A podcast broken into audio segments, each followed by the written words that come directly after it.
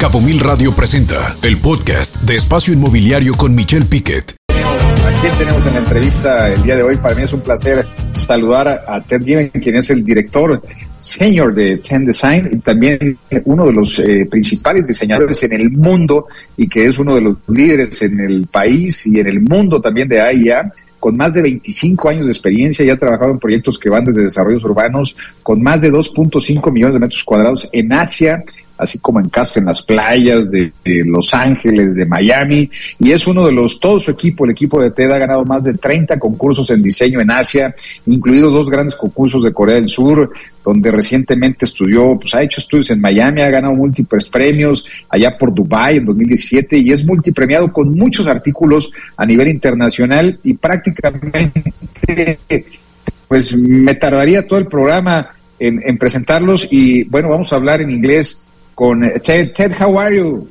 Oh, good. Michael, nice to see you. Thanks for having me on Ted the show. Givens. Hi, nice to meet you. Thank you, thank you, thank you for coming to Espacio Inmobiliario, Ted. Thank you very much. Who is the Ted Givens?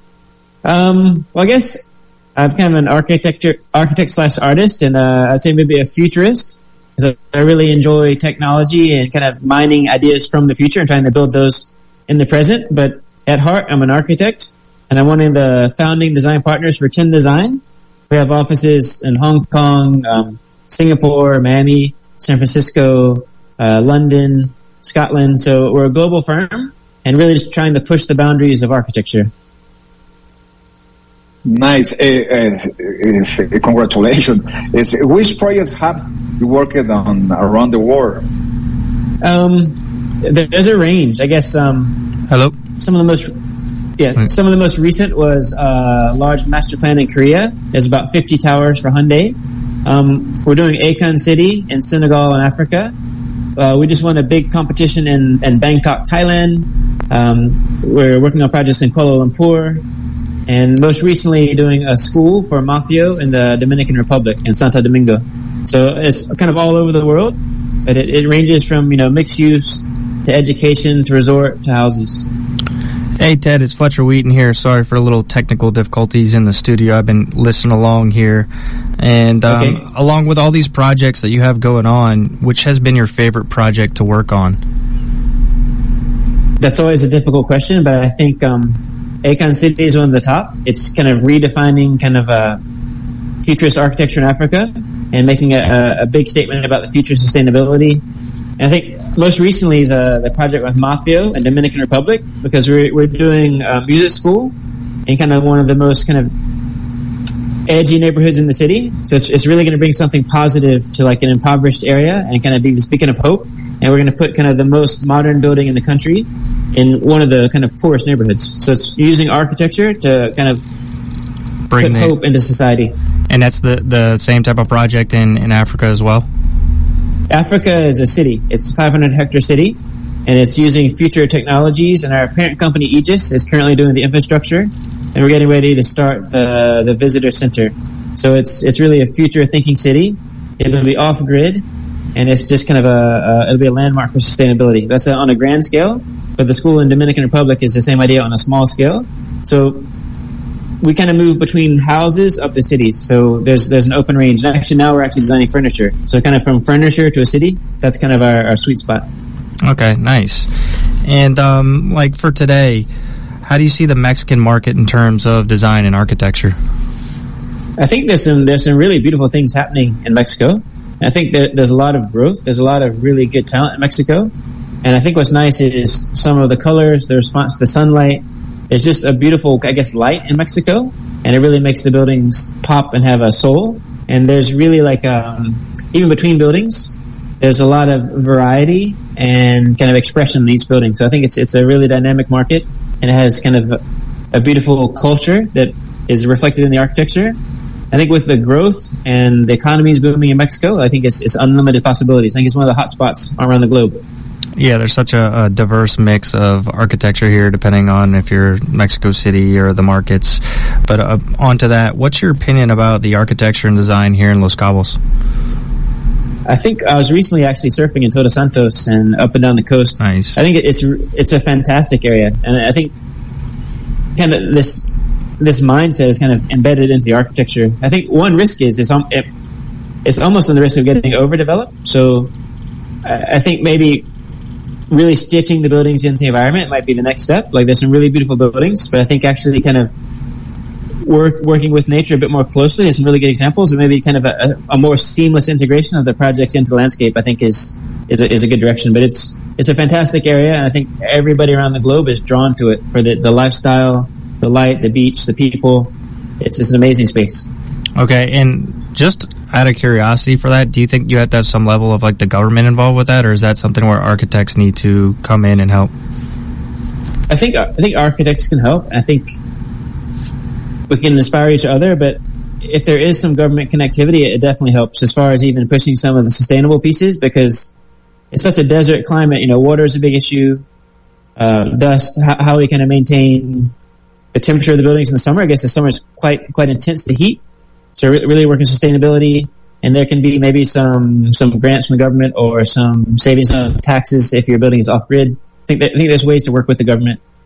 Yeah, not it's just something out of curiosity because here in Los Cabos, you know, a lot of people will will say that it, it is getting overbuilt, right? And I think you could say that in a lot of U.S. cities that I'm aware of, right?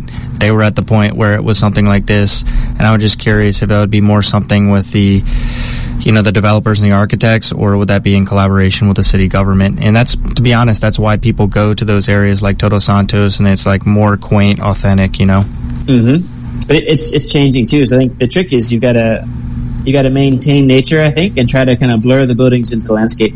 So if they can almost be less salient and kind of tucked in or recessed, you still have the views, but if we can maintain a certain amount of greenscape around the buildings or even the colors of the buildings and just the sight lines. I think it, it's a global situation because when a city booms, it's great, but if it goes too fast, it can start to kind of disrupt the very reason people are going to that space. Exactly. Do you, do you have any projects online in, coming up in the area?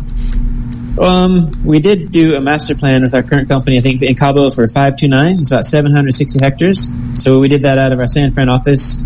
Um, in uh, Punta de Mita, we have a Conrad hotel that's done. And in Cancun, we did a, a, Waldorf, a, a Waldorf hotel. So we have a few jobs in Mexico, but our hope is to grow that practice and really, really kind of start pushing the boundaries in Mexico. It's such a lovely space. I think there's so much potential. Nice, and it, it's an interesting conversation. So I'm going a little bit off here, but I know of a, a, a, developer in Tulum that came here, and they did this really cool design. And I asked my buddy, I said, "Why? Why do they have really cool architecture?" And he was telling me, in Cabo and Tazal, the area is so sloped that generally everybody can get an ocean view. So he basically said in Tulum and the Riviera Maya, where it's flat, they actually have to make up. You only have that ocean view on the front line, right? So they have to exactly. make it up. If you are like two blocks, three blocks back, you have to have this really cool design to overcompensate because you don't have that ocean view. yeah, I think that's yes, yeah. Sometimes the most scenic spot is almost limiting. Sometimes the, the constraint is what makes architecture beautiful. To have to tweak the buildings to kind of respond to like not having a view. You might have to do a courtyard house. You might have to elevate for views. There's there's plenty of examples about that around the globe, but yes, sometimes the unobstructed view is almost too easy. Yeah. But, but, but even that being said, there's we're doing some house. We're doing a cliff house right now. I can't say too much about it, but we actually are taking the cliff and we're slicing the house out of the cliff, so you don't even see the house. It just it blurs right into the cliff. It's invisible from the outside. Nice. And that's something here in Baja. That is over towards the Middle East. Okay. Wow. It's it's not. I can't really t- say too much more about it, but we're really trying to fuse the idea of just these sweeping landscapes, having lots of architecture, but it's almost like some of the early kind of Pueblo kind of uh, cliff houses in the U.S., kind of tucking the pieces in and kind of really starting to merge that even the geometry of the houses with the geometry of the rocks. Not to look kind of too Disney, but in a certain aesthetic sense, you can you can make the geometry of the architecture like a bit off modern kind of box design, start to warp it a bit, and it starts to really kind of blur much more into the landscape. Nice, sounds pretty interesting. Um, I'm reading here too that you have a design for one of the smallest houses in the world. Is well, we're trying. We're, yeah, we're trying to do these micro houses. It's a company that's based in Miami. They do a lot of prefab concrete construction, and the basic premises we're trying to do these developments. One will be in Detroit. One will be in um, Dominican Republic, And the idea is if you make $15 an hour, you can afford your house. So one parent can stay home with the kids, one parent can work, and for $15 an hour, you can afford a house. And they're, they range from maybe thirty to $50,000 for each house. They're concrete, they're durable. I think it's 250, 250 mile per hour wind proof. It's all kind of cast in one piece. It's super strong. It's super, ins- it's very, very insulated. So your energy costs are lower. And it's almost designed like a sailboat. So it's, it's a very kind of complex plan, but things kind of overlap and stack. So you make the maximize use of the space. So it doesn't feel small, but it's, it's, it's kind of small, robust. And I think it's a, it's kind of a, a new way to think about housing and integrating into kind of existing urban neighborhoods. Nice, I like that because a lot, of, especially here in Baja, you know, a lot of stuff is going high end, so it's good to see, you know, especially people like yourself that have a lot of uh, acclaim are going the route where you're helping um, lower end communities as well. I think that's very important, especially for healthy cities. You know. Yeah, well, I think it, it creates like a balance in society. Like, and also we, we find if it's almost like a trickle down theory. If if you do almost on the lowest rung some of the the most provocative, innovative housing, then for for your mansions, for your mid level houses, you know it works. It's tested. So if, if it can work here, it can definitely work on a mansion, and it'll elevate a design across the board. Okay, and switching back to Cabo, if you could pick a project here that you would want to do, what would it be? Would it be like a, a commercial? Would it be a residential, condos, hotel? What type of thing would you like to bring to the region? I think maybe some kind of mixed use project that's got maybe it's a park, it's a hotel and villas and a bit of retail all kind of mixed together. There's some kind of beautiful examples, especially in the hills above um, Todos Santos. You have that, that beautiful kind of tiki hut restaurant, like mixing some of those really iconic sculptural shapes into like a small residential neighborhood. It kind of bleeds down into resorts. I think I think the, the thing would be to make, kind of create a new destination, a really sustainable piece, and kind of fuse kind of living, maybe a bit of working, and just kind of a, a leisure lifestyle together. So it's a place you go hang out, and you can stay as well. And maybe also within that, putting maybe a mix a mix of even incomes. So a super luxury resort, and then maybe creating a space for the workers to have housing at the resort. A lot of our resorts these days, the worker housing is actually built with the resort. So if you if you if you um if you work at the resort, you can have almost free housing, and it's really high quality. Yeah, that's a great idea. I mean, a lot of the places here they actually have to bus in the you know the labor depending on where it's coming from. So I, th- I think that'd be something very very interesting to look at for the future here in Baja. Yeah, because it, it also like if you get enough kind of people living on site beyond their hotel residence, it actually kind of creates a buzz. And the bars and restaurants are always full. It creates this kind of dynamic energy. Because a lot of times people will leave the resort to go to a place to kind of hang out. But if there's that energy in the hotel, people kind of stay in their in their own space. That's, that's interesting. You get that little local Uh, Ted- flair. Ted uh, Fletcher, in, in my opinion, Ted is uh, one of the most important ar- architects in the in the world, uh, and your design vision is futuristic. Ted, as the Mexican market has uh, accept your proposals, uh, is is uh, is accepts your proposal or not in Mexican with Yeah, your we- vision, futuristic visions. Yeah, I think so. Because um, w- w- I guess w- within that future thinking, it can be anything from a simple modernist box to really complex geometry. So I think, especially with, with some of the kind of precast concrete systems we're looking at, there's some very dynamic things you can do with very very simple materials. So I think I think it would fit seamlessly into the Mexican market. I think it's it's kind of um I think we're kind of at this inflection point.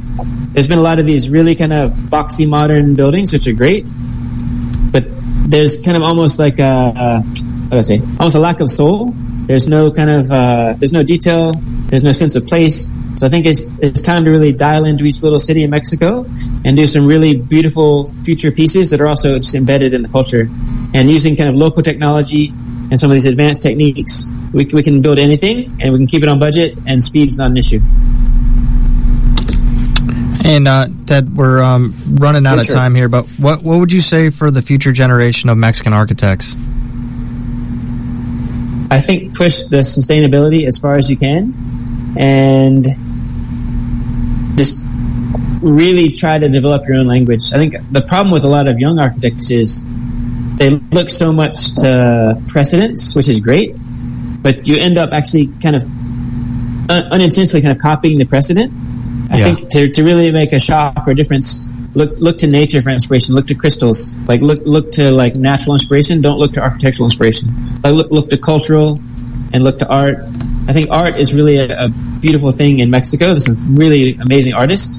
Like look to those guys for inspiration and actually try to work with artists. I think we find that working with artists really really enriches our designs. Nice. Well, Ted, thank you so much for your time. Can you uh, let our listeners know where to find your work before we get out of here? Yeah, I think you can just go, you can Google Ted Givens or you can go to um, tendesign.co and you'll see all of our projects.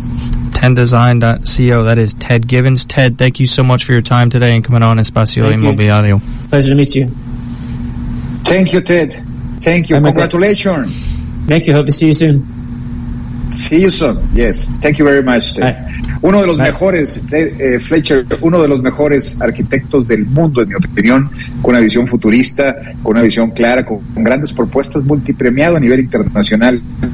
Así es que qué gusto, la verdad, que haya estado con nosotros. Muchas gracias, Ted. Y, y también, pues prácticamente, Fletcher, nos estamos despidiendo. Sí, estamos afuera de tiempo, pero qué bien y eh, el trabajo de Ted está súper padre. Thanks, guys. Escucha Espacio Inmobiliario con información de valor todos los lunes de 2 a 3 de la tarde por Cabo Mil Radio 96.3. Siempre contigo.